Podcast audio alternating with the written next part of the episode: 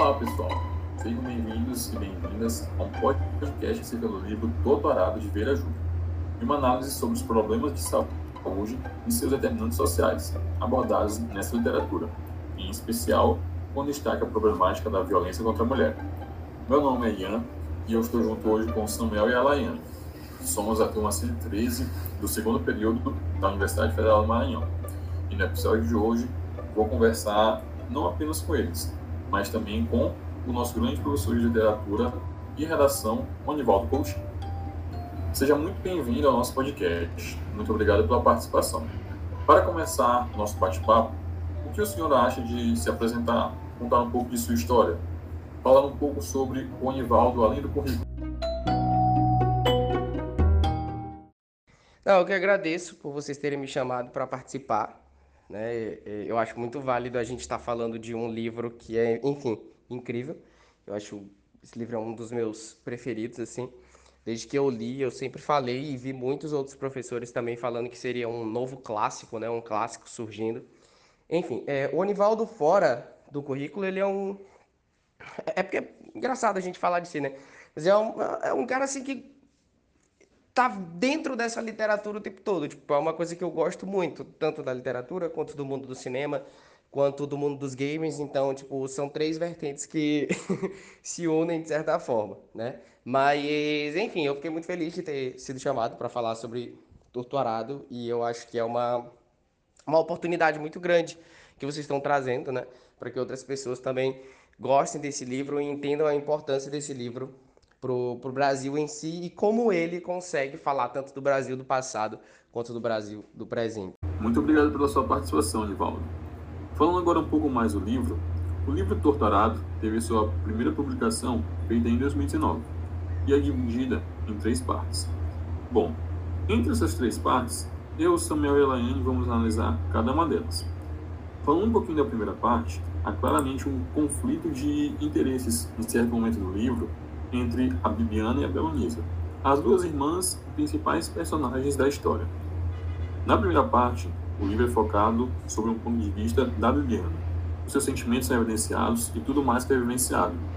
Então, logo no primeiro momento, quando a gente tem um incidente com a faca, é denotado claramente que a Bibiana se sente, em certo ponto, culpada e ela acaba se ligando muito a Belonisa.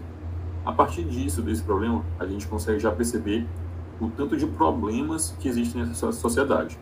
A gente pode começar então pela falta de acesso a um bom hospital naquela localiza naquela região, naquela localidade.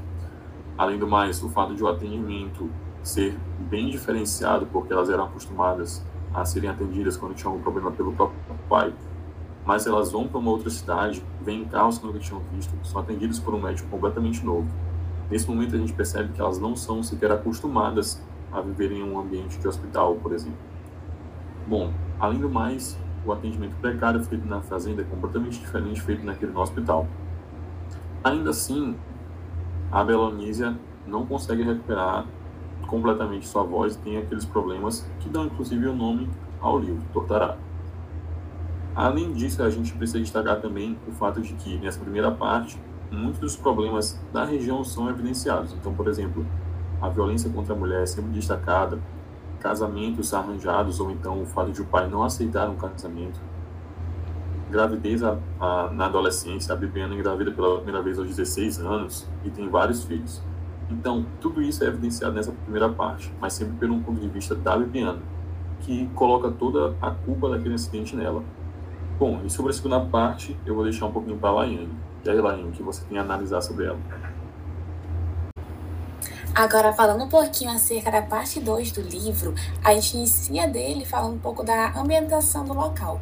Ele se, se trata na Chapada Diamantina, onde ela começa falando da região e toda a circunstância. Na parte 2, a gente tem uma visão centrada na Belanísia, as primeiras cenas que eles retratam é justamente é o incidente que aconteceu com ela, que ela acabou perdendo a língua, né? Pro, quando ela era criança, brincando com sua, sua irmã Bibiana, ela acabou pegando a faca da sua avó e pelo brilho, pela curiosidade que tinha naquela circunstância, ela acabou colocando esse utensílio na região da boca e acabou tendo incidente. Além disso, é muito evidenciado nessa parte do livro uma, um problema muito vigente no Brasil até hoje, que é acerca da alfabetização.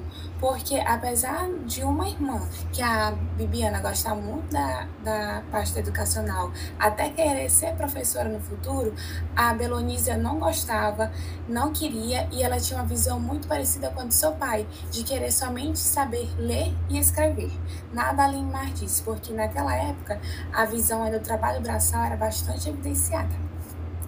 É, a relação de Belonísia e Bibiana era muito forte, elas eram muito próximas. Várias vezes no próprio texto, a Belonísia afirmava que a Bibiana era uma das únicas pessoas que conseguiam entender ela. Só que teve um incidente onde a Bibiana acabou se afastando, acabou se separando da sua irmã, e isso acabou prejudicando ela de certa forma. A relação delas foi afetada. É, um problema que é muito evidenciado nesse livro, e é importante falar que ele é visto nas três partes, que é justamente a violência contra a mulher. Nessa parte 2, a gente vai ter a violência tanto com Belonísia quanto com Maria Cabocla. A Maria Cabocla era uma moradora que morava perto de Belonícia quando ela se mudou e ela vivia cenas constantes de violência contra a mulher. E, a, e essa violência não atingia somente ela, atingia também os filhos dela. Os filhos dela não conseguiam nem chegar mais próximo aos pais por conta de toda essa circunstância que existia. A gente vai ter também um casamento meio que forçado entre a Bibiana, né, e a Belonícia também, vão se essa circunstância. E no final do livro, a gente pode evidenciar que eles começam a falar um pouquinho sobre a questão da terra. Né? Na parte 3 vai ser mais evidenciada, mas no finalzinho eles acabam re ressaltando sobre isso. Seguindo a discussão nessa terceira parte, denominada Rio de Sangue, possui uma narrativa contada por uma entidade, que representa um ponto importante da religião Jaré, tratado diversas vezes durante o livro. A narrativa ela já inicia com uma visão sem temporalidade bem definida, com uma perspectiva geral de vários momentos, não só das pessoas que sofrem com a pobreza e a miséria vivenciadas cotidianamente em uma vida de trabalho análogo à escravidão, mas também de história dos afrodescendentes em suas lutas diárias. Ademais, começa essa perspectiva a partir da forma como o povo negro era tratado na retirada de diamantes, referência inclusive ao local onde se passa a história do livro, na Chapada Diamantina, a qual possui referências nas fontes de diamantes na época de sua descoberta e como tentavam a, o povo tentava superar e lutar contra a visão escravista dos donos de terra, os quais se submetiam àqueles a condições desumanas e precárias. Além disso, também traz-se uma perspectiva de uma violência contra a mulher, como a Laiane falou, que trata durante o, o livro inteiro com os casos da Bibiana e da Belonísia, e também trata dos conflitos de terra. Nessa terceira parte, principalmente, ele traz essa análise, essa narrativa do conflito de terra, da morte, da violência que tem em várias terras. Indo um pouco à frente também dessa questão dos conflitos de terra, ele traz a realidade dos poceiros, onde ele conta uma narrativa do bom Jesus, que as pessoas viviam tranquilamente e simplesmente um dia chegaram pessoas com documentos daquela terra e se apossaram daquelas terras, fazendo com que a, o povo que ali morava e vivia fosse para outros locais, começando uma parte de uma periferização, ou eram submetidas a um trabalho análogo à escravidão para poder continuar viver naquele pedaço de terra. Seguindo a nossa discussão aqui, eu peço para que o Onivaldo ele também tra traga um pouco da sua visão sobre o livro e uma análise em geral. Fazendo um, apanhado geral do livro, a gente pode perceber que ele tem três divisões, né? Ele tem três partes. Duas dessas partes são narradas, obviamente, pelas irmãs, né? E a outra parte é por um, uma perspectiva mais espiritual, né? Mostrando ali essa resistência espiritual depois da resistência física. O livro em si é para apresentar uma ausência de tempo, né? Você não tem essa perspectiva linear marcada de maneira proposital, né? Para você entender que em que época em si acontece. O próprio Tamar já comentou sobre isso, dizendo que há uma ideia para deixar o livro entre o passado e o presente, né? Inclusive essa foi uma das perspectivas que me fez é, percebeu que seria o possível tema da UEMA, porque um outro livro que casa, mas de maneira totalmente diferente, de, de ideia totalmente é, é, é distante do que é, é, Torturado é, é o Macunaíma, né? Que fala também sobre essas perspectivas culturais, mas em outros pontos. Mas em, sempre apresentando presente e, e, e passado sem essa marcação linear. O livro tem uma linguagem simples, né? Ele é para ser lido de uma perspectiva mais coloquial, digamos assim. Os personagens são muito bem trabalhados, a simbologia do livro é muito bem trabalhada, então as temáticas elas não ficam soltas, elas também não são tão explícitas sempre, mas é, você consegue muito bem compreender as críticas, até as mais leves que são feitas. Então acredito que seja um, um dos maiores clássicos da literatura contemporânea, né? Digamos assim, que surgiu agora e vai ser um livro que vai ser relembrado e comentado pra, por muito e muito tempo. Assim, a gente pode observar que o livro retrata diversas realidades que ainda são presentes no Brasil, né? É, problemas vigentes na sociedade brasileira. E muitos desses problemas são influenciados pela nossa cultura e pela própria história da população. Pensando desse modo, você poderia destacar para a gente algum desses problemas ressaltados no livro? Bom, sobre duas temáticas que a gente pode falar sobre o torturado, eu acho que a gente pode falar sobre a escravidão moderna e a gente, e a gente pode falar sobre a questão da, da intolerância religiosa em si. Eu acredito que a escravidão moderna é muito visível, né? Porque dá para você perceber que esse livro, como o próprio Itamar falou no Roda Viva, numa entrevista é, é, até recente dele, é, ele diz que o que inspirou a escrita desse livro foi uma visita em fazendas do sul do Maranhão, onde ele percebeu que o mesmo sistema de, de produção né, que se via há muito tempo atrás, há séculos atrás, ele ainda não morreu. De você criar essa, essas pessoas que são reféns né, desse espaço porque a necessidade faz com que elas precisem de uma terra, mas essa terra não é dada, essa terra é emprestada por uma mão de obra é, é, que não recebe nenhum rendimento depois, que não vai receber nenhuma independência financeira e que vai ficar ali escrava, digamos assim, desse espaço. E que qualquer tentativa de rebelar-se, né, digamos assim, contra esse sistema, como aconteceu na, na, na série, no livro, é, a gente percebe que é reprimido né, com a força bruta e até mesmo com assassinato. Então não é uma coisa que foge da nossa, da nossa realidade. Hoje a gente vê muitas, é, é, muitas comunidades, sejam quilombolas, sejam indígenas, é, é, enfim, muitas delas reivindicando posse de terra e sendo recebidas com tiro, com facada, com é, queimada. Então, assim, é uma coisa que acontece muito, né? Não só essa questão da escravidão moderna, mas também essa repressão de povos né, originários e, ou povos tradicionais que precisam desse espaço para continuar a sua cultura e o seu espaço social, mas elas acabam não recebendo. E eu acho que o Itamar ele faz uma, uma, uma crítica muito linda nesse livro, né? Sobre esse ponto. O segundo ponto seria a questão da, da intolerância religiosa. É, é, tem um, um, um, aspecto ali muito, muito interessante, que é a, o povo ali, né, da terra, eles tinham um espaço que era o espaço da viração, se eu não estiver enganado.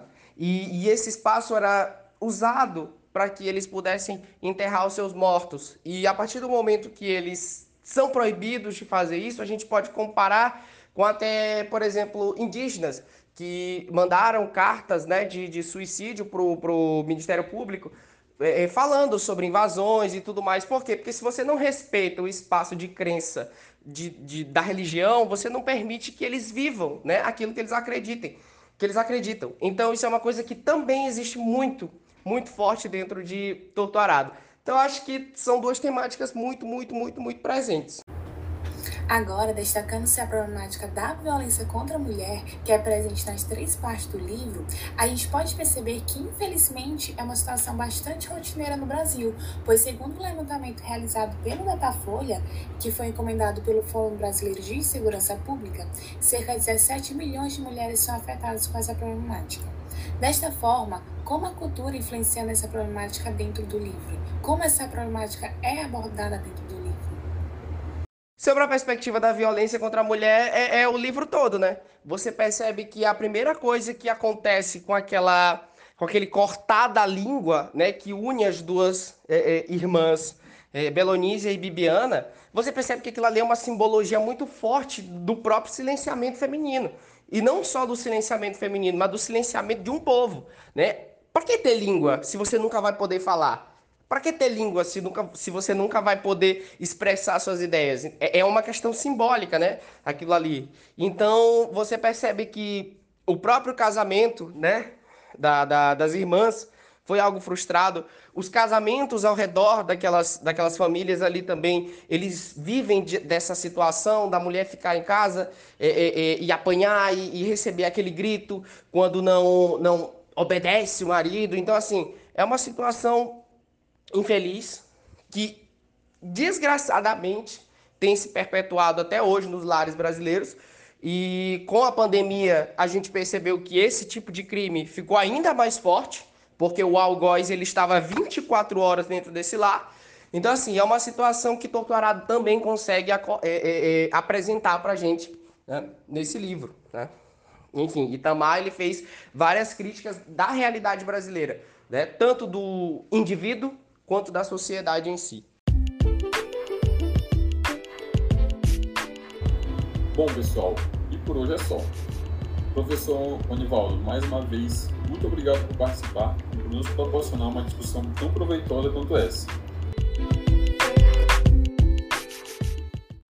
Não, eu, eu agradeço, né? A, a, a chamada de vocês. Eu acho que falar sobre Torturado é, é, é, é uma das minhas maiores alegrias, porque foi um dos melhores livros que eu li na minha vida. Eu já falei isso. É, vocês já me ouviram falar isso, né? Então, assim, são situações, são situações que são expressadas nesse livro que a gente não pode deixar o discurso passar. A gente tem que falar sobre isso, a gente precisa discutir sobre isso, a gente precisa discutir sobre violência eh, eh, doméstica contra a mulher, contra a criança, contra o idoso, a gente precisa falar sobre as pessoas que estão sendo reféns de, de, de, de, de fazendeiros que não querem ver que essas pessoas precisam de terra também para crescer. É, é, aqui não é uma crítica questão de sistema, coisa do tipo, é uma crítica ao indivíduo que precisa da sua liberdade para poder seguir a sua própria vida, né? Enfim, então eu, eu que agradeço, né, por falar de um dos livros que eu mais amo. Enfim, espero que dê tudo certo aí na carreira de vocês. Nós também fizemos nossas análises e foi muito importante esse debate porque cada pessoa, quando lê esse livro, tem uma análise e uma perspectiva diferente. Pensando nisso, é importante que todo mundo que esteja ouvindo esse podcast também já leia o livro. É uma análise muito boa que você vai fazer, análises profundas e ter um entendimento cada vez melhor da sociedade, porque o livro fala muito sobre a atualidade que ainda é vista em alguns pontos do nosso país. Então, por hoje é só. Tchau, pessoal, e até o próximo episódio.